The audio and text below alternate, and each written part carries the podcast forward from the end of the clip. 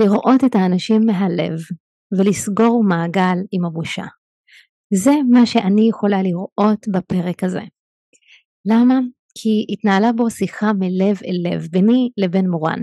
מורן היא לקוחה שלי שעברה איתי תהליך וכחלק מהתהליך שעברנו יחד יצא לעולם הפודקאסט שלה אז מה אם נולדתי נכה ותוך כדי התהליך שלנו או לקראת הסיום שלו ביקשתי ממורן להתארח אצלה מכיוון שאבא שלי הוא עיוור ומעולם לא זכה לראות אותי אבל הוא זכה לראות אותי מהלב וככה אני למדתי ממנו את האיכות הזו. אז אני משאירה אתכן ואתכם להאזין לפרק המרגש הזה ואני אשמח שתפיצו אותו לעוד ועוד אנשים. אז בואו נאזין לו ביחד.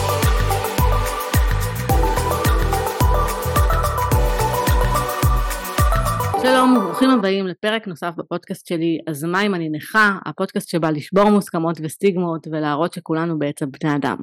והיום אני ממש מתרגשת לארח את אה, דוקטור מרווה עזים שמרווה היא חוקרת מוח ותודעה מדענית רוחנית ומלווה מסעות למנהיגות אינטר, אינטגרטיבית מרצה ומלווה נשים בתהליכי התפתחות גם אני לקחתי אצלה תהליך שהיה מושלם אנחנו נדבר על זה והיא גם פיתחה אה, פרוטוקול רפואי. היי מרווה מה שלומך איזה כיף שאת פה גם לי זה ממש כיף, אני ממש מתרגשת, ותודה שאנחנו פה. נכון, לגמרי. כן. אז בואי ככה, מעבר להצגה הרשמית, בואי אה, במילה, ככה, משפט אפילו יותר, תציגי את עצמך, תספרי על עצמך. אה, אז אני מרווה, כמו שאמרת קודם, אני בת זוג של מיכאל, אנחנו כבר אה, תשע שנים ביחד, בעצם בשנים האחרונות אני גם אה, מלווה נשים וגברים, אה, אבל יותר נשים, אה, בשיטה שפיתחתי, ובעצם השיטה הזו הגיעה מכל התחום המדעי שחקרתי בשנים האחרונות, שהוא כל כולו התבסס על בניית פרוטוקול טיפולי, לעזור לאנשים בעצם לרפא או למנוע ירידה קוגניטיבית. במיוחד עם חולי אלצהיימר ודמנציה ואחד הדברים שבעצם ככל שאני הלכתי והתפתחתי ועבדתי עם עולמות ההתפתחות האישית והרוחנית באתי ואמרתי לעצמי למה בעצם לא לקחת את המודל המטורף הזה? כי חלק ממנו גם uh, יש את השילוב של היוגה ושל המיינדפולנס ואת העולם של הטיפול הרגשי בשביל לראות איך אנחנו בעצם לא רק משמרים את התאים המוחיים שיש לנו אלא איך אנחנו יוצרים תאים חדשים שמאפשרים. לנו זיכרון טוב יותר, מאפשרים לנו לחיות בצורה הרבה יותר טובה אה, ודווקא לא להגיע למצב של מחלה ובעצם אה, כשאני באתי והתבוננתי וראיתי איך אני רוצה להנגיש את זה לעולם ולאו דווקא לאנשים שיש להם מחלות באתי ויצרתי ממש מודל שפיתחתי אותו בשביל ליצור מציאות דרך מסעות, מסעות שהם אה, של התפתחות אישית ורוחנית ולמה זה אינטגרטיבי? כי בסופו של דבר אני כן משלבת את הרובד הפיזי, המנטלי, הרגשי וגם הרוחני אה, אבל הרבה יותר מעבר, כלומר יש עבודת עומק שורשית שאני עושה עם, ה, עם הלקוחות וגם אני היום מלמדת את השיטה הזו, כלומר יש כבר נשים שהתחילו ללמוד את זה וגם התחילו לטפל בשיטה והן רואות כמה תהליכי טרנספורמציה אה, שורשית וריפוי שקורית לטובת הדבר שאנחנו רוצות בחיים אה, וככה אנחנו בעצם חיות ברמת מודעות שהולכת וגדלה ואנחנו הופכות להיות בסמכות פנימית כלפי עצמנו וגם כלפי העולם. אה, רצית משפט? פתחתי לא, לא, אני... כל הסל. אין, אין שום בעיה, זה בסדר. אה, סתם אמרתי אה, משפט, אני, אני אגיד שהאמת שאני אה, במקרה ראיתי איזה live שאת התארחת בו באינסטגרם, אני חושבת אה, עם ענבל, ודיברת שם על שני דברים שמשכו אותי וככה התחלתי לעקוב אחרייך.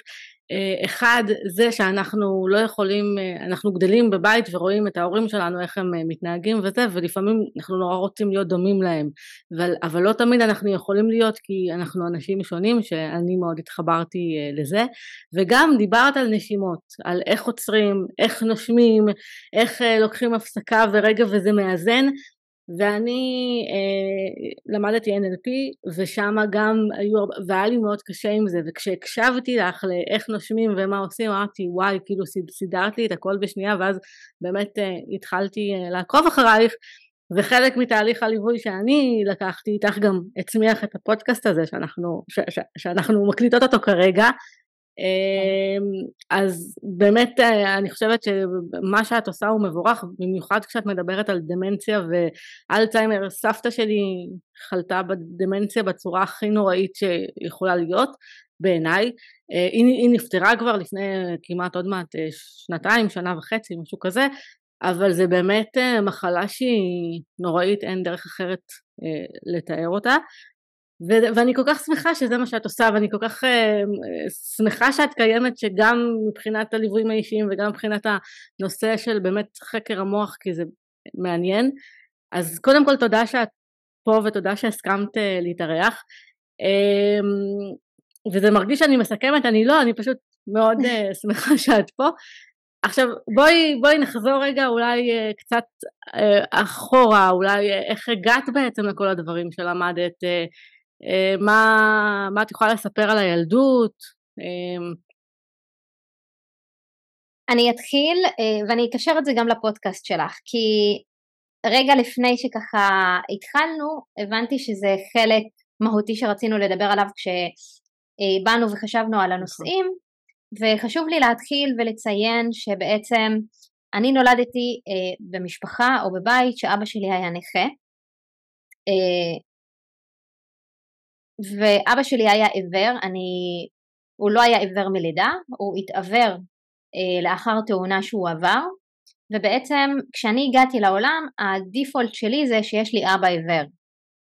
אה, ואני חושבת שעד גיל 6 או 7 לא קלטתי בכלל שיש לי אבא עיוור, כי מבחינתי אמנם כולם במשפחה שלי היו גברים שראו, אבל אבא שלי היה כל כך חכם שלימד אותי איך לקרוא את השעון בגיל 5-6, לדעת את כל הגיאוגרפיה של כל העולם, את לוח הכפל, לדעת לקרוא ולכתוב, ידעתי את כל הדברים האלה לפני ילדים בכיתה א'. וכשעליתי לכיתה א' והתחלתי לראות בעצם ילדות שיש להם הורים שבאים ומחזירים אותם, פתאום התחיל להיווצר איזשהו פער בין האבא שאני רואה בבית וההבנה שאבא שלי הוא מוגבל והוא לא יכול לעשות דברים אחרים שאבות אחרים יכולים לעשות בשבילי ושם התחילה להתפתח איזושהי בושה. ואיכשהו תוך כדי שדיברת אני מרגישה שזה לגמרי סוג של אה, מבחינתי לזכור את אבא שלי בדברים הטובים כי מה שהביא אותי היום להיות מי שאני, אני חושבת חלק גדול מאוד מאוד ממנו זה גם הילדות שלי וגם אבא שלי, כי אבא שלי תמיד רצה שאני אהיה הכי טובה, כי הוא בעצם רצה לפצות על העניין של הנכות שלו.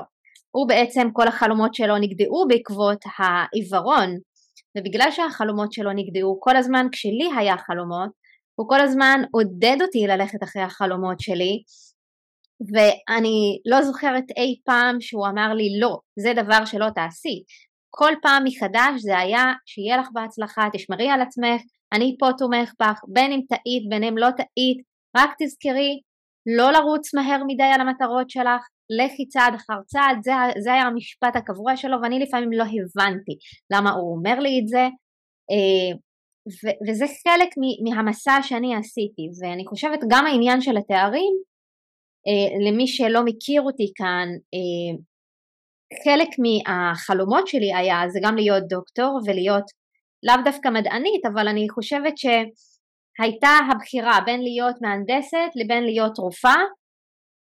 אה, ואז אני בחרתי בהנדסה ביו-רפואית בתור התחלה בכיתה י"ב, ככה אחרי שדיברתי ושוחחתי עם ההורים שלי, כי ידעתי שדברים מסוימים שאני רוצה לא יקרו, אה, אבל תוך כדי התחלתי להבין שיש עולם כזה גדול של פסיכולוגיה ושל יוגה ושל מיינדפולנס ושל רוחניות וזה היה לפני בכלל שכל התחום הזה הפך להיות מיינסטרים, כן? זה כאילו לפני בערך איזה 15 שנה, 16 שנה, זה כאילו לא היה כזה בארץ מיינסטרים. אה, ואז החלטתי שאני הולכת על פסיכולוגיה, כלומר משם התחיל איזשהו מסע של חקירה של כל העולם הפסיכולוגי, ואז הדברים הלכו והתפתחו, אבל העניין של המחקר שלי, גם לאבא שלי יש, יש אה, מקום מאוד חשוב בזה, כי החקירה שלי או הדוקטורט שלי והלימודים שלי בכלל לא היו קשורים למה שאני עושה היום או לאלצהיימר ודמנציה. אני רציתי להמציא צ'יפ כי האמנתי שדרך צ'יפ מסוים אני יכולה להחזיר לעברים את הראייה וואו. ויש איזושהי דרך גם לחבר בין הנוירונים של המוח לבין העיניים יחד. עם הצ'יפ הזה ובעצם אני אוכל לעזור לאנשים עיוורים. ולאבא אה, שלך קודם כל. ולאבא שלי כמובן.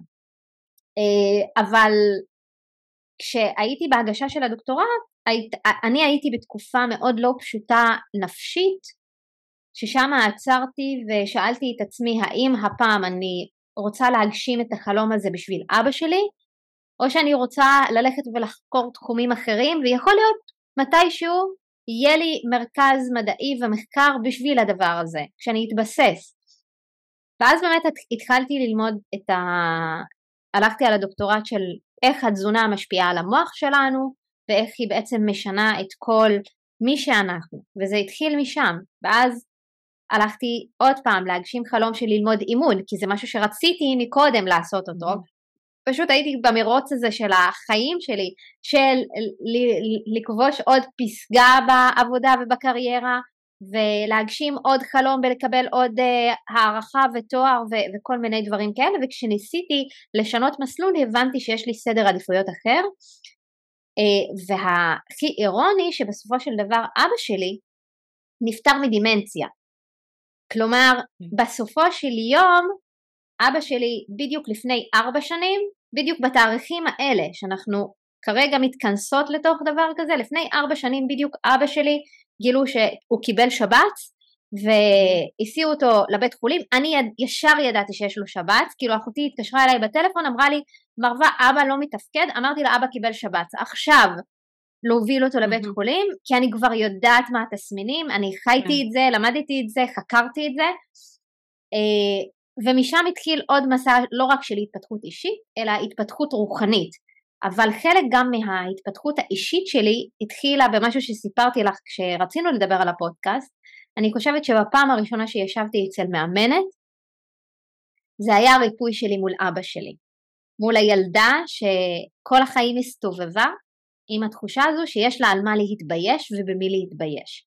ואני זוכרת כשישבתי אז מול המאמנת שלי והעלינו את הנושא של העיוורון של אבא שלי, הרגשתי שכל החיים פשוט התהלכתי בעולם מתוך הבושה הזו שאבא שלי עיוור ונכה ושזה משהו שאני צריכה להתבייש בו כי בחברה שאני באה ממנה בעצם אין כל כך קבלה לאנשים נכים, הם כל הזמן מרחמים עליהם או רואים אותם שהם פחות או אנשים שהם לא מסוגלים ואין להם את היכולת למרות שקוגניטיבית אבא שלי הייתה לו יכולת קוגניטיבית בי פאר הרבה יותר גבוהה ויכולת קבלה וחמלה ושיח הרבה יותר גבוהה מכל האנשים שבמגזר שבאתי ממנו יש לו אותם, אבל אף אחד לא ראה את זה.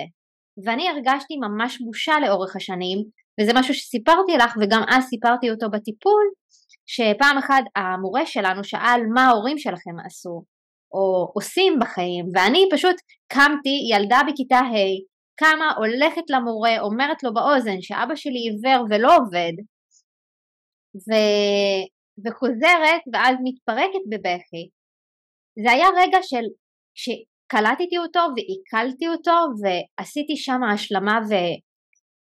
וריפוי מול אבא שלי, פתאום יש איזה עול כזה שירד ממני. הרגשתי שאני מוכנה לדבר על אבא שלי ולקבל את העובדה שנכות זה משהו שמקבלים ויש בו איזושהי מתנה. יכול להיות שאני לא ראיתי את המתנה הזו בתור ילדה, אבל לאט לאט המתנה שהתחלתי להבין או לקלוט מתוך העיוורון של אבא שלי הפכה להיות המתנה הכי גדולה של החיים שלי היום.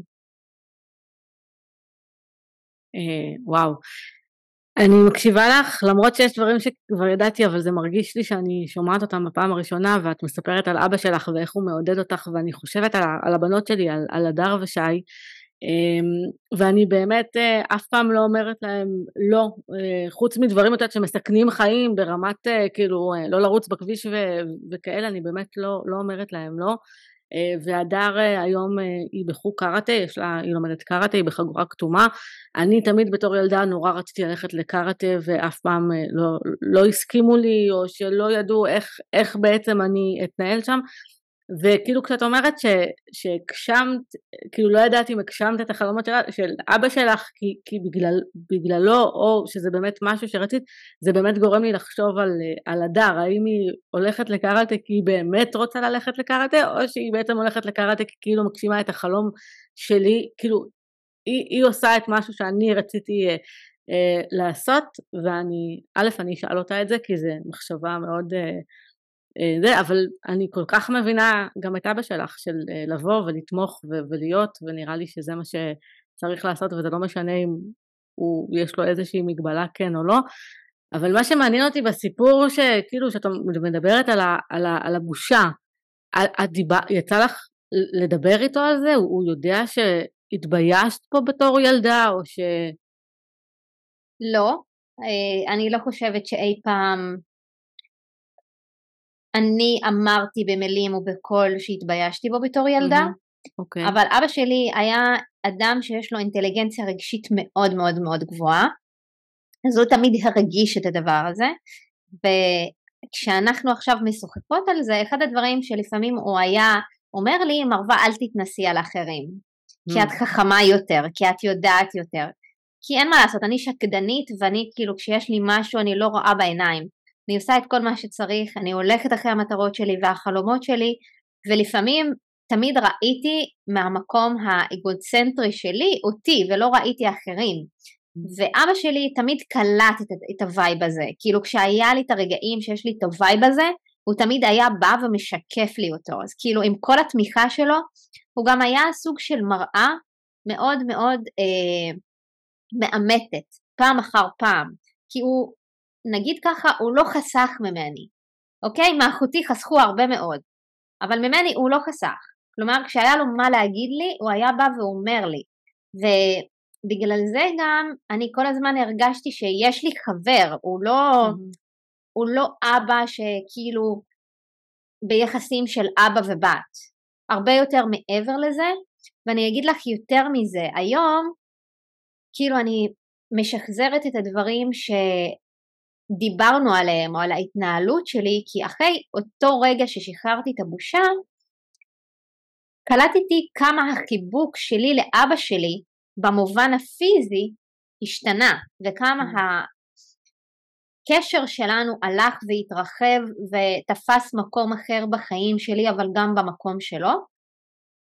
כי פתאום אני חזרתי להיות הילדה שלו, ולא האישה שצריכה גם לקחת את האחריות על החלומות של כולם, אלא על החלום שלי וכשעצמי, ו- ולהסכים לפעמים גם להגיד לא, אבל לחבק. כי בדיוק עכשיו נזכרתי שבדרך כלל בחגים אצלנו הייתי קמה בבוקר והדבר הראשון שהייתי עושה זה הייתי והולכת ומחבקת אותו. ואם יש משהו שאני מתגעגעת אליו זה לחיבוק הזה ולחיוך הזה הנקי והטהור הזה, כי אבא שלי, אני תמיד אמרתי, אבא שלי תמיד, וזה השיעור שאבא שלי לימד אותי הכי הרבה בעולם, לראות אנשים מהלב, ולא לראות אותם מהעיניים. וזה משהו שלמדתי פעם אחר פעם, איך הוא רואה אותי כל פעם מהלב, ובא וגם כשהוא נותן לי את ההערות שלו, הוא עושה את זה ברכות כל כך גדולה, גם כשהוא מבין שאני מתביישת בו, אבל גם כשהוא מבין שאני אוהבת אותו ואני צריכה את החיבוק שלו, תמיד ראה את זה ותמיד הרגיש את זה. ו... ואני חושבת שבאמת אחרי ששחררתי את הבושה הזו, באיזשהו מקום גם הוא הייתה לו תקופה רגע לפני שהוא הלך, שהוא באמת כזה התחיל להתבייש, כי הוא שוכח דברים, כי לא mm. נעים לו, כי עכשיו הוא לא רק לא רואה, הוא mm. גם לא יכול לתפקד בצורה מיטבית כמו שהוא היה רגיל. אבא שלי היה הולך למרכז שיקום ומבחינתו זה היה כל החיים שלו. Mm-hmm. כאילו מבחינתו עד הרגע האחרון, אני זוכרת ברגע האחרון, יומיים לפני שהוא הלך, אמר לי תמסרי דש ותודה וסליחה לכל האנשים בעבודה כי אני לא הולך יותר לעבודה. כאילו מבחינתו העבודה שלו... הוא ראה את זה בתור עבודה. כן, מבחינתו שיקום. זאת הייתה העבודה שלו, שבסופו של mm-hmm. דבר הוא היה משלם בשביל ללכת לדבר הזה, אבל מבחינתו זאת הייתה עבודה לכל דבר. זה היה מבחינתו חלק מהבלתי הפיך מה, ממה שהוא עושה, והוא התייחס לזה כל כך ברצינות, ובאמת כשאצלו הבושה התחילה לעלות מזה שלא נעים לו בעבודה, או שהוא שוכח דברים, או שהוא לא מתנהל כמיטב היכולת שלו, כי אין מה לעשות, הוא הבין שיש לו דימנציה, והצרכים אחרים כבר, זה לא רק בן אדם שלא רואה, הנכות עולה מדרגה בסיפור כן. הזה, והבושה גם עולה מדרגה. וכשאני הייתי באה ואומרת לו, אבא, כאילו, אין לך במה להתבייש, בוא רגע שנייה נראה איך אתה יכול לעבור את זה, בוא נראה איך אתה יכול להתמודד עם זה אחרת, זה בסדר גמור שכאילו זה המצב כרגע, ועצם השיחה הזו כבר הראתה לי ששנינו התמודדנו עם הבושה הזו כל אחד בדרך שלו, אני בתור בת והוא בתור אבא, אבל פתאום יש שיח, אנחנו יכולים mm-hmm. לדבר על זה, אנחנו, אני יכולה להרגיע אותו ולהראות לו שזה בסדר להתבייש, אבל בתכלס אין במה. נכון. אתה רוצה לעבוד, אתה צריך רגע שנייה להתעשת ולהתאפס על עצמך, ושם גם גיליתי את היכולת שלי לעזור למישהו שכרגע באמת קשה לו. Mm-hmm. זה מאוד מעניין. אני, אני רוצה רגע לשאול אותך על דמנציה. זאת אומרת, אה, אה, אני, מהידע הלא רב שלי בתחום הזה, אני יודעת שזה משהו שהוא גנטי, תקני אותי אם אני, אם אני טועה, זאת אומרת יש בזה איזשהו פן גנטי או שזה... תראי, אני, אני אדבר על זה קצת בכלליות, לא רק לגבי דמנציה, זה משהו שגם אני אחבר אותו שנייה למה שאת דיברת על הבת שלך, ועל מה שאני מדברת רגע על אבא שלי, ואני אחבר את זה לנקודות האלה. מעולה. Uh, כל מה שאנחנו חיים כיום הוא חלק מהתורשה של מי שהיו ההורים שלנו והסבים שלנו והדורות הקודמים. אני מדברת לאחרונה על ריפוי בין דורי, ואנחנו יכולות להסתכל על זה גם ברמה הגנטית וגם ברמה הפסיכולוגית, כלומר כל מה שיש לנו, כל מה שמרכיב את מי שאנחנו, ירשנו אותו מדורי דורות והוא מאוחסם בתוך, בתוך ה-DNA שלנו. אוקיי? אז גם הצורך של הבת שלך להגשים אולי את החלומות שלך, או הצורך שלי בתור בת להגשים את החלומות של אבא שלי, בסופו של דבר זה, זה דפוס שאנחנו כביכול משחזרים אותו, אבל הוא שירת אותי ובאיזשהו מקום הוא גם ישרת את הבת שלך, אוקיי? Mm-hmm. הנקודה היא שגם בקטע של דימנציה, אם ירשתי ברמה הגנטית איזה שהם אה, חיווטים או איזה שהם אה, קרומוזומים שיש בהם את התסמונת הזו שאני יכולה לסבול ממנה, זה כמו לירוש רגש או דפוס מההורים שלנו או מהדורות הקודמים. היום כשאנחנו יוצרים איזשהו ריפוי, בין אם הוא ריפוי רגשי, פסיכולוגי, תודעתי, ובין אם הוא אה, ריפוי ברמה האפיגנטית, שזה תחום מחקר היום שאנחנו מדברים עליו, שאנחנו לא יכולים לשנות את הגנטיקה. אבל אם אנחנו משנים את הסביבה ואנחנו יוצרים ריפוי לטראומה שיש לנו, או לדפוס שנוצר, או לשורש של הדמנציה, אנחנו כבר שם יכולים ללכת לתחום האפיגנטי ולשנות את הסביבה שלנו, ואז ככל שהסביבה שיש לנו, או ההרגלים שלנו, או הפעולות שלנו, יהיו אחרת, בעצם אנחנו יוצרים חיווי חדש שלא mm-hmm. מפעיל את הגן עצמו, אוקיי? אוקיי, וואו, מעניין. כי, כי הגן קיים, השאלה mm-hmm. אם אני לוחצת על השלטר בשביל להפעיל את הגן, mm-hmm. כן, או שלא. עכשיו, זה פה נכנסת היכולת שלנו לבחור, לבחור לרפא את מה שירשתי, יכול להיות שאבא שלי אה, קיבל שבץ ויש לו דימנציה וזה משהו שנמצא בתוך התורשה הבין דורית שלי וזה נמצא בגנטיקה שלי, האחריות שלי זה לבוא ולעצור ולהגיד אוקיי, איך אני עכשיו יוצרת ריפוי גם ברמה הרגשית, גם ברמה המנטלית, כי כשאני יוצרת ריפוי אני גם משפיעה דורות אחורה, דורות קדימה. איך אני יוצרת ריפוי? בשביל שהשלטר הזה לא יידלק. Mm-hmm. אוקיי? עכשיו אחרי שאני יוצרת ריפוי אני רוצה לתמוך את עצמי בהרגלים ובסביבה שתאפשר לשלטר הזה בכלל לא להידלק או לגן הזה לפעול. את מבינה? ואז פה בעצם יש לי את יכולת הבחירה איך אני לוקחת את זה? כגזירת גורל או mm-hmm. שאני לוקחת את זה כמשהו שיש לי את האחריות עליו, אה, גם לרפא אותו מצד אחד וגם לתמוך בריפוי שלי. אז בעצם כולנו יכולים לקחת אחריות על עצמנו ועל, ה... ועל הגורל או הגנטיקה או... אה, ובעצם לשנות את, ה... את מי שאנחנו על ידי התנהגות וריפוי, זה, זה בעצם מה שאת אומרת. נכון, נכון, כי גם לי יש סיפור של ריפוי, ש, שגם הוא תורשתי. Mm-hmm. אני, הייתה לי טלסמיה, והטלסמיה קיימת, כן?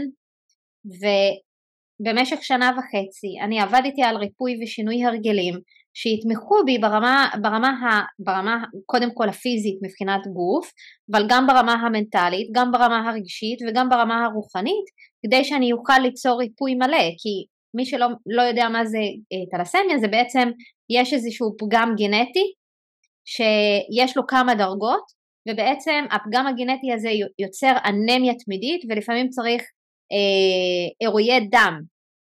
ברמות מסוימות אה, ואני החלטתי שאני לוקחת שנה וחצי בשביל לרפא את הדבר הזה והיום אני לא צריכה אבל ברור שהאוכל שלי מאוזן, אני אוכלת בצורה מאוזנת, אני אה, עובדת עם עצמי, עם הנשימה בשביל לאזן את עצמי, את הגוף שלי, אני לוקחת תוספי תזונה מסוימים, נניח כמו פטריות מרפא כדי לתמוך בעבודה שלי פנימה אה, ובשביל לחדד את העבודה שלי עם המוח.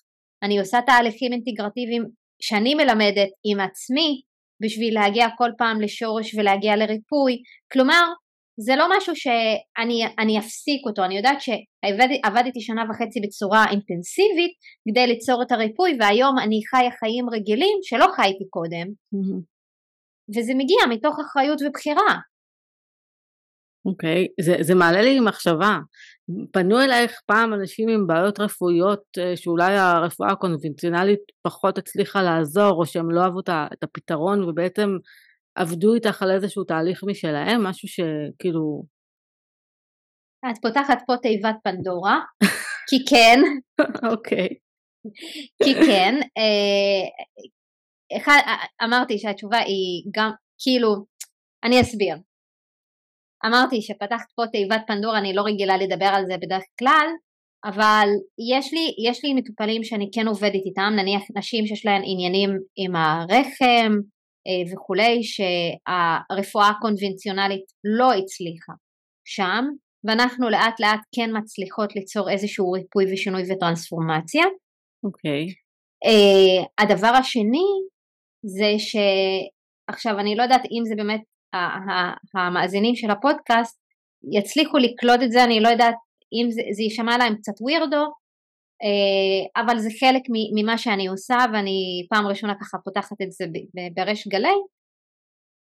אחד הדברים שקרו בשנתיים האחרונות שפנו אליי אנשים אה, בנוגע לאנשים שנמצאו בקומה, mm-hmm. אוקיי? היו כמה מקרים גם במשפחה שלי וגם אנשים אחרים שמעולם לא הכרתי ובעצם אה, אומנם לא עבדתי איתם פיזית בשיח או באיזשהו תהליך או מסע או עבודה כמו שאני עבדתי איתך נניח, אבל עבדתי איתם ברמה הנשמתית יותר או ברמה הרוחנית יותר, אבל על כל הדברים האלה, וזה כל פעם מוכיח את עצמו שברגע שעושים אפילו את העבודה ברמה הרוחנית ויוצרים ריפוי, כי בכל המקרים היה איזשהו ריפוי בין דורי, כלומר עם אימא או עם סבא או עם סבתא או מישהו שהיו צריכים לעבוד איתו בשביל לשחרר, אה, והאנשים האלה חזרו מקומה.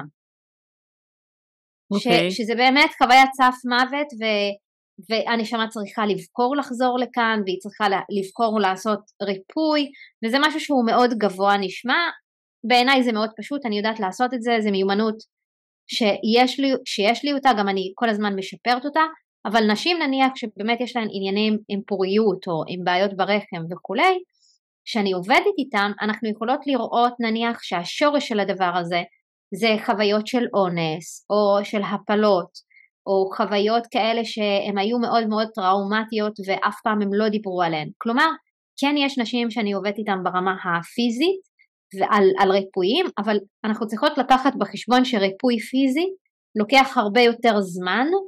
מאשר נניח אה, ריפוי של דפוסים. או על דברים שמעכבים אותנו ברמה המנטלית, כי הדחיסות של הריפוי הפיזית היא הרבה יותר גבוהה וגדולה ודורשת הרבה יותר סבלנות וזמן, כי הגוף הוא בעצם תודעה כמו קרח, היא מוקרשת, היא הרבה יותר דחוסה, היא מכילה הרבה יותר זיכרונות. זה לא כמו שיש לי נניח דפוס עם הצלחה או עם כסף, ברור שאנחנו נעבוד שם עם חלק מההורים והכל, אבל הדחיסות שם היא הרבה יותר אה, רכה ועדינה, והגוף בעצם לוקח לו זמן להסתנכרן שוב ושוב ושוב, וזה דורש עבודה יותר אינטנסיבית. וואו. אני בטוחה גם שאת נתקלת בהמון התנגדויות. זאת אומרת, אה, את יודעת, כי לא כולם מתחברים ל- לרוחניקיות ולא כולם מתחברים גם להתפתחות אישית, כאילו ברמה ה... את יודעת, מה את עכשיו תעשי לי ולא, זה, זה לא עובד. איך את, איך את אה, עונה לאנשים כאלה, או איך את, האם יש מישהו שהצלח לשכנע אותו, זאת אומרת שהיה ממש נגד והיום הוא עושה מדיטציה וכאלה? אני אגיד לך משהו. אני דוגלת בגישה שאני לא רוצה לשכנע את הלא משוכנעים. אבל אני אגיד פה נקודה מסוימת שיכולה גם לאנשים שיש להם התנגדויות, קצת יכולה לרכך ויכולה לתת איזושהי בהירות לגבי מה זה באמת התפתחות אישית או התפתחות, התפתחות רוחנית, אוקיי? Okay. שזה נשמע רוחניקי מדי או נשמע משהו שהוא ארטילאי או משהו שלא עובד. ואני אתחיל מזה שאנחנו כל הזמן מתפתחים. ויש לנו שתי אופציות, או שאנחנו מתפתחים במכות של סבל, אוקיי? או שאנחנו מתפתחים בכוחות עצמנו מתוך אחריות ומחויבות. כי הקושי תמיד יגיע. השאלה היא איפה התודעה שלי והמודעות שלי מונחת. אוקיי? שזה מה שבעצם כל ההתפתחות האישית והרוחנית מדברת עליו. עכשיו, רוחניקי זה נשמע רוחניקי מדי, אני בעיניי רוחניות זה מודעות עצמית. ככל שאני מודעת לעצמי ואני יודעת איפה התודעה שלי מונחת, החיים שלי יכולים להיראות אחרת. אז מה עדיף? שאני עכשיו אקח את המכה של הסבל הזו ואני אמשיך לסבול ואני אמשיך לסבול ואני אמשיך לסבול ואני אמשיך להיות בתודעה של קורבנות של עשו לי, אכלו לי, שתו לי, או שאני צריכה לעצור ולבוא ולהגיד אוקיי, החיים האלה הם ממילא קצרים, אז אולי אני אקח אחריות ואני אנסה דרך אחרת, שיכול להיות שהיא תצליח לי ויכול להיות שהיא לא תצליח לי, אבל לפחות ניסיתי. Mm-hmm. ויש את התרגיל שתמיד מדברים עליו, שאני גם למדתי אותו מהפסיכולוגיה החיובית, שזה התרגיל של סף המוות. אוקיי? אני עושה okay. אוקיי. אותו ליטרלי, כן, בתוך התהליכים, ממש מעבירה את האנשים את החוויה הזו, אבל מאוד פשוט. תדמיינו רגע את עצמכם עוזבים את העולם הזה, בלוויה mm. שלכם. מה הייתם רוצים שאנשים יגידו? מה הייתם רוצים שאנשים יחשבו עליכם?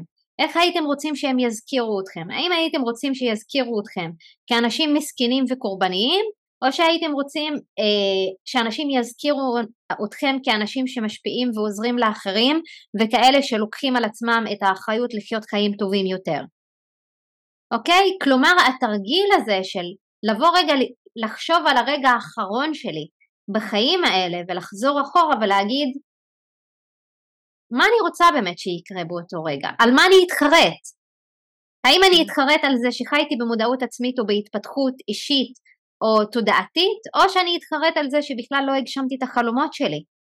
Hmm, זה, זו, זו שאלה. א', אני מאוד מסכימה איתך עם הנושא של לקיחת אחריות. אני חושבת שברגע שאנשים לוקחים אחריות uh, על עצמם ועל החיים ולא נותנים לחיים להוביל אותם, את יודעת, כזה במין, uh, uh, בלי לעשות יותר מדי, אז uh, מי שלוקח אחריות בעיניי זה, זו מעלה, uh, הנושא הזה. ווואי, זו שאלה מאוד מעניינת, uh, איך היינו רוצים שיסתכלו עלינו, או על מה, או על מה נתחרט כשנהיה uh, בסוף החיים, וזה לגמרי, לגמרי זה. אני גם תמיד אומרת, יש לנו הזדמנות אחת לחיות אותה, אז בואו נעשה את זה בצורה הכי טובה שאפשר, אה, וזו נקודה מאוד אה, חשובה למחשבה, מעניין מאוד. אה, אני ואת במפגש הראשון שלנו, תראי, גם לי איפשהו זה היה, זה תחום שמאוד מעניין אותי ההתפתחות האישית ואני מניחה שאני עוד אלמד ואתפתח ואקח עוד קורסים אבל יש אנשים שכשאני מדברת איתם ואני, ואני קוראת פוסטים או, או פוגשת אותם אז אתה, לפעמים אני מרגישה שיש איזה כאילו טוב איפה, איפה הקאץ' איפה אתם עובדים עליי? ואיפה אה, באמת יש פה איזה משהו ו, ואני מודה שגם כשהתחלתי איתך תהליך אני, אני אגיד את האמת הייתה בי איזושהי סקפטיות אה, יותר על עצמי. זאת אומרת פחות מולך זאת אומרת פחות הזה אבל באמת יותר, יותר על עצמי עד, עד כמה אני אהיה מוכנה לבוא לתהליך הזה בכמה שיותר פתוחה ובאמת אה, אה, לעזור לעצמי בסך הכל אה, כדי להביא את המקסימום ובאמת להוציא תוצאות אה, שהן טובות וזה גם היה משהו ש, שעבדתי עליו כל, כל מפגש שלנו וכל דבר כי, כי תשמעי זה לא, אני אומרת האמת, לא פשוט. ולהתמודד עם דברים שפתאום את מגלה אה, אה, שהיו ו, ו, ואז את אומרת רגע זה באמת זה ואני, ואני ארשה לעצמי אה, אה, לשתף פה זה שלי אז, אז מותר לי. במפגש האחרון שעשינו אה, אה, שבוע שעבר דיברנו על אכזבה על איפה האכזבה שלי פוגשת אותי ו, והלכנו באמת אחורה לנושא הלידה, אני לא ארחיב יותר מדי אבל אני כן חשבתי, ואז אני אמרתי לך כאילו זה built-in, אני נולדתי מאכזבת, אני כאילו אני, זה, זה, זה, זאת אני וזה מה שאני. ו, ואחר כך חשבתי על זה ואז אמרתי לעצמי רגע למדתי NLP בואו, בואו ניקח את כל מה שלמדתי ונעשה reframing לדבר הזה אני בעצם נלחמתי על עצמי כי, כי אם לא הייתי נלחמת אז לא, לא הייתי פה ולא הייתי מגיעה למקום שהגעתי ובעצם זה לא באמת אכזבה. ו- ו- ואין פה, פה שום דבר שהוא מאכזב. וה- והרגע הזה שאמרתי רגע בוא, בוא נעצור בוא, בוא ניקח את זה לצד החיובי של זה אז אני לא מאכזבת ואני נלחמת על הדברים פה ואני אני, אני כן משתפת את זה כי, זה כי זה מבחינתי זה היה מאוד משמעותי. אז קודם כל תודה על זה באמת. אה, ודבר שני זה, זה משהו שכאילו השאלה איך אנחנו רואים את הדברים. ואם אנחנו בוחרים לחיות בצד המאכזב או בצד הנלחם בעצם וזה, וזה באמת משהו שצריך לעבור הכי פתוחים ו- ולראות לאן זה יוביל אותנו כי אני כשסיימתי איתך אז את שבוע שעבר וכן וזה מוקלט וזה בסדר ואני יודעת שזה אה, זה. אני באמת הרגשתי כאילו אוקיי מה אני עושה פה? למה, למה בעצם אני פה? ואז אמרתי רגע לא, לא יכול להיות שעברתי את כל מה שעברתי בשביל להגיד טוב אני מאכזבת אז אני אלך וביי. ובעצם הגיע הקטע של ה... אני לא מאכזבת אני לוחמת. אני נלחמת על המקום שלי כי באמת הרגשתי כאילו שאין לי מקום אבל לא, אני יצרתי לעצמי מקום שזה מעולה. וזה מה שרציתי להגיד. אז אני רוצה קודם כל להגיד תודה שאת משתפת. תגידי את מה שאת רוצה ואני אמשיך. לא, אני רוצה לעבור הלאה, אבל בואי... לא, אני לא רוצה לעבור הלאה, אני רוצה אוקיי. רגע לעצור כאן, כי יש פה כמה... אתם צופים פה באימון בפודקאסט, אז הנה בבקשה תראו כמה דברים טובים זה מביא. בבקשה, כן. אה, אז אני רוצה רגע לחדד כמה נקודות שדיברת עליהן ואני ממש ממש שמחה ששיתפת ודיברת על זה.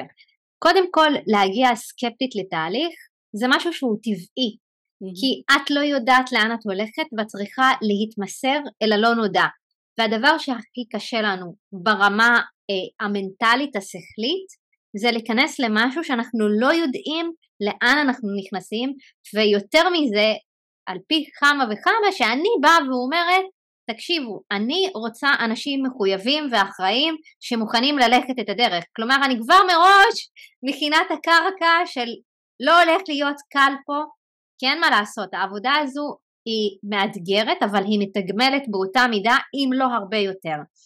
ולמה אני אומרת את זה? כי סקפטיות ופחד בהתחלה זה משהו טבעי. אבל בדרך כלל, כמו שאמרת, ככל שמתקדמים בעבודה התודעתית ואנחנו מגלות עוד רבדים ושכבות, קל לנו יותר להכיל גם את הדברים הכואבים. ואז כשקל לנו להכיל משהו שהוא כואב כמו אכזבה, או בכלל דבר כזה שהוא בילד אין לאורך כל החיים שלי נמצא, ולסיים את המפגש, וכשסיימנו את המפגש גם בסוף החיווט שאנחנו התחלנו להנחיל אותו ואני ממש שמחה שאחר כך לקחת את זה למקום הזה זה שיש לך מקום בעולם. יש לך מקום בעולם וכשעכשיו את קמה כל יום בבוקר את לא קמה בתחושה ובחוויה של אני קמה לעולם הזה ואני מאכזבת את כל מי שיש סביבי, אלא את קמה מתוך מקום של יש לי מקום בעולם ואם יש לי, וכשיש לי מקום בעולם אני בעצם יכולה לעשות את כל מה שאני רוצה וגם אם אני לא אצליח אני אנסה שוב וגם אם זה יצליח אז אני אראה מה עבד לי ומה לא עבד לי כי יש לי נכון. מקום בעולם ויש לי זכות קיום ולהפך הקיום שלי משמח את אימא שלי ואת המשפחה שלי ואני בעצם מתנה לעולם הזה וזה מה שאת באת ואמרת בסוף אני לקחתי את זה ואמרתי רגע רגע רגע רגע אני עכשיו מודעת בכלל לדבר הזה זה לא נכון. רק ששיניתי את החוויה, אני גם מודעת, אני מכירה את החוויה, אז בפעם הבאה אני כבר אפעל מתוך החוויה החדשה הזו, ואני גם, כשאני ירד למקום הזה של האכזבה, אני אכיל את האכזבה, אבל אני אזכור שוב שיש לי מקום בעולם ואני אתנהג מחדש, ממקום חדש. ואז, שוב, זה הרבה יותר מתגמל. נכון. הרבה יותר מתגמל והרבה יותר מדויק ונכון, כי ככל שאת תלכי ותגדלי, את בעצם כל פעם תזכירי לעצמך שיש לך מקום בעולם ואת יכולה ככה לעזור ולהשפיע על עוד אנשים בין אם זה בנישה שלך ובין אם זה בנישות אחרות ומעבר לזה משהו שרציתי להגיד לגבי קורסים ולימודים תראי אני בעיניי ההתפתחות הכי מבורכת והכי טובה בעולם הזה זה לא ללמוד עוד ועוד ועוד ועוד קורסים, אלא לבוא ובסופו של דבר להתביית על למידת החיים שלנו ואת עצמנו. כי אנחנו יכולות ללמוד מספרים ואני חוקרת ספרים ולמידה ונשימות וכל דבר אפשרי שנקרא לדרכי אני לומדת אותו. אבל אנחנו בעצמנו ספר פתוח, אנחנו פשוט מפחדים לפתוח את הדפים של הספר ולקרוא את הדפים האלה. וכשאנחנו מסכימות לקרוא את הדפים האלה אנחנו יוצאות מורווחות פי עשר מאשר שנלך ונלמד עוד עשרים קורסים של התפתחות אישית. אני מסכימה איתך לגבי הדבר הזה. לכן נכון. זה, זה רציתי לחדד לגבי כל הדברים האלה, אז לעצור ולהבין שאנחנו כל הזמן מתפתחים, גם כשאנחנו לומדים, אבל גם בעיקר כשאנחנו לומדים את עצמנו. זאת mm. הלמידה האמיתית שלנו כאן. נכון. Uh, טוב, אז במפגש הראשון שלנו, אני לא חושבת שהייתה לך מישהי שחשפה ככה את כל מה שהיא עברה איתך במשהו כמו שעה פחות או יותר. את שאלת אותי שאלה. את שאלת אותי מה לימדה אותי הנכות שלי, אה, אני באינסטינקט שלי הראשוני אמרתי לך כלום ואת שלחת אותי הביתה אה, לחשוב על זה. אה, השאלה בהתחלה באמת לא מאוד, לא אהבתי אותה, מאוד, מאוד התעצבנתי עליה כי מה זה מה היא לימדה אותי? לא לימדה אותי כלום, נולדתי איתה, זה חלק ממי שאני, היא built-in בתוכי, לא למדתי כלום כי ככה אני חיה וזה, וזה מי שאני ואז ניצלתי את במת הפודקאסט כדי לשאול את השאלה הזאת אנשים אחרים שהם אה, נכים וכל פעם הייתי מסיימת עם מה לימדה, אותי, מה לימדה אותם הנכות אה, שלהם וקיבלתי מגוון אה, של תשובות אז אני מחזירה אלייך את השאלה הזאת רגע ואני רוצה לשאול אותך מה לימדה אותך הנכות של אבא שלך? מה, מה, מה, לימדה, מה זה בעצם לימד אותך הנכות שלו? נראה לי שכבר עניתי על השאלה, אבל לפני שאני אענה, אני אענה ואני אענה באהבה, רק שאחר כך אני הולכת שוב לשאול אותך את אותה שאלה, והפעם התשובה לא תהיה כלום. אוקיי, אז אני אגיד לך מה לימדה אותי הנכות של אבא שלי. Uh, הנכות של אבא שלי, דבר ראשון, לימדה אותי לראות את האנשים מהלב. כל נשמה וכל אדם שיושב מולי, בין אם זה בתהליכים אישיים או קבוצתיים או הרצאות, אני כל, קודם כל בוחרת לראות את הנשמה הטהורה והזכה שלו מתוך הלב שלי ומתוך הנשמה שלי, הרבה יותר לפני השיפוטיות או המקום המקצועי שלי או בכלל המקום של להעביר ריפוי. ועצם הבחירה הזו לראות מהלב וללכת אחרי הדרך של אבא שלי, מבחינתי זה להעצים את הזכר שלו כל יום בחיים שלי.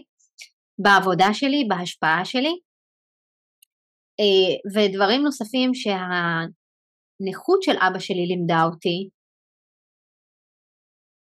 זה שנכות היא באמת מתנה, זאת לא מוגבלות, ובגלל זה גם שאלתי אותך את השאלה הזו באותו יום, כי אני, כשראיתי את אבא שלי לאורך כל החיים, אמנם הייתה תקופה שראיתי אותו מוגבל או כנכה או כעסתי על אנשים שראו אותו בצורה כזו ואני רציתי כל הזמן שיראו אותו בצורה נורמלית mm-hmm. כאדם שיש לו את היכולת, בעצם למדתי ממנו שהנכות הזו היא מתנה. כי בסופו של דבר אבא שלי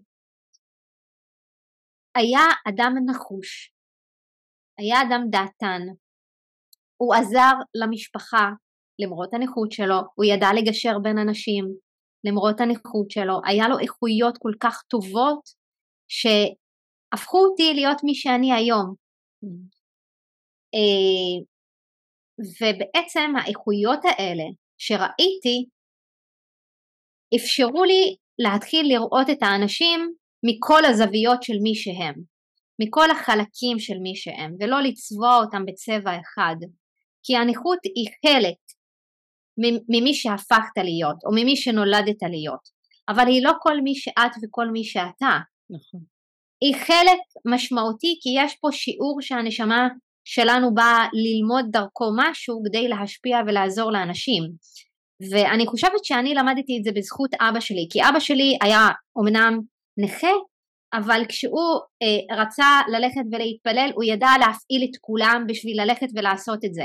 כשהוא רצה אה, לעשות איזשהו משהו ו, והוא היה הופך עולמות בשביל להשיג את הדבר הזה, mm-hmm. למרות הנכות שלו, הוא היה מפעיל את כולם, הוא היה מאציל סמכויות בצורה כל כך מטורפת.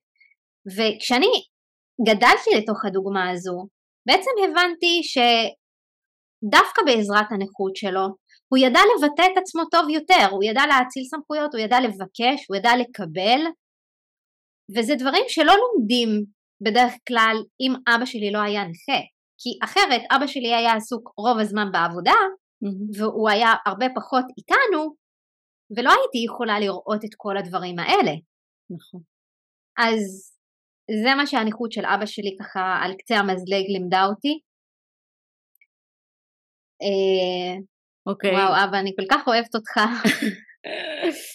נשמע שהוא היה בן אדם שבאמת אה, אה, את זכית פשוט, אין לי, אין לי מילה אחרת. אה, אני גם אגיד עוד נקודה, נכון, אני זכיתי ותודה על זה.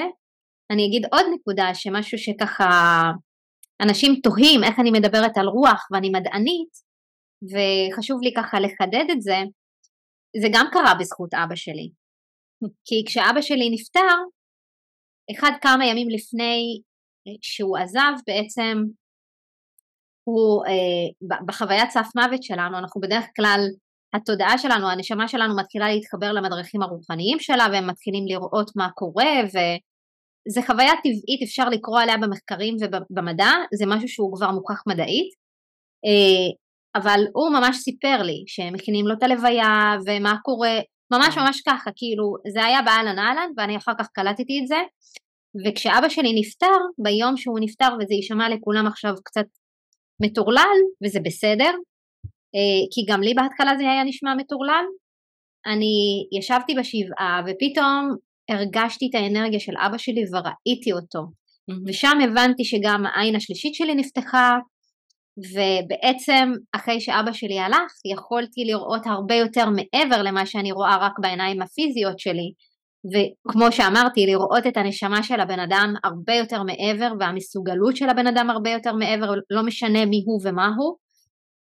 וזה היה בזכות אבא שלי, זאת מתנה שקיבלתי מאבא שלי גם אחרי שהוא הלך, אה, שהוא גם מלווה אותי היום, אז אה, אני באמת זכיתי, ואני רוצה להגיד לו תודה. חלוטין.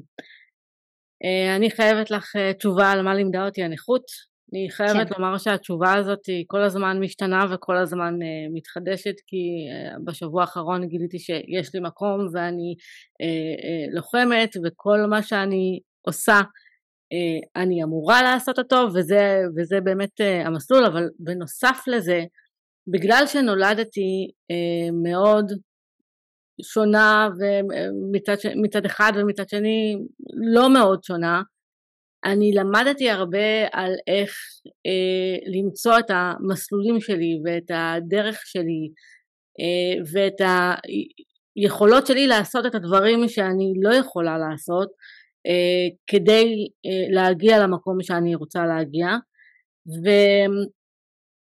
ושוב, אם תשאלי אותי את השבוע הבא, אז תהיה לי תשובה אחרת, אני מניחה, אבל uh, נכות uh, היא באמת uh, מתנה. תלוי באיזה יום את שואלת אותי, אבל היא, רוב הזמן זה מתנה, כי יש ימים שהייתי, זה מתנה שאני יכולה לוותר עליה, כי את המתנות באות גם עם שובר החלפה, זה קצת פחות. הייתי, הייתי מוכנה ככה לפעמים אה, אה, לוותר עליה, אבל אה, אה, כן, זה דינמי וזה משתנה וזה פה להישאר ו, וזה אני, זה, זה כל המכלול שלי, זה לא מה שמגדיר אותי, אבל, אבל זה אני. מדהים, ותזכרי שתשובה לא חייבת להישאר אותה דבר, אותו דבר והיא לא חייבת להיות מוצקה, זה חלק נכון. מהטוב שיש בהתפתחות, שדברים משתנים וגדלים ומשתדרגים ויכולים כל פעם לתפוס מקום חדש בחיים שלנו. נכון, אני מאוד מסכימה. Uh, ברבה, איזה כיף שבאת, ואיזה כיף שהתארחת אצלנו, ואני אשאיר את הפרטים שלך לכל מי שירצה ליצור איתך קשר ולשמוע עוד, כי זה מעניין, נראה לי שאני יכולת לדבר עוד שעות על uh, התפתחות אישית ורוחניקיות. Uh, תודה רבה שבאת. באהבה. תודה, תודה שאירחת אותי. בשמחה. תודה שהקשבתם. ותודה ממש על השיחה. היה מרתק, באמת. תודה שהקשבתם לעוד פרק בפודקאסט, ואנחנו ניפגש בפרק הבא. להתראות. Thank you.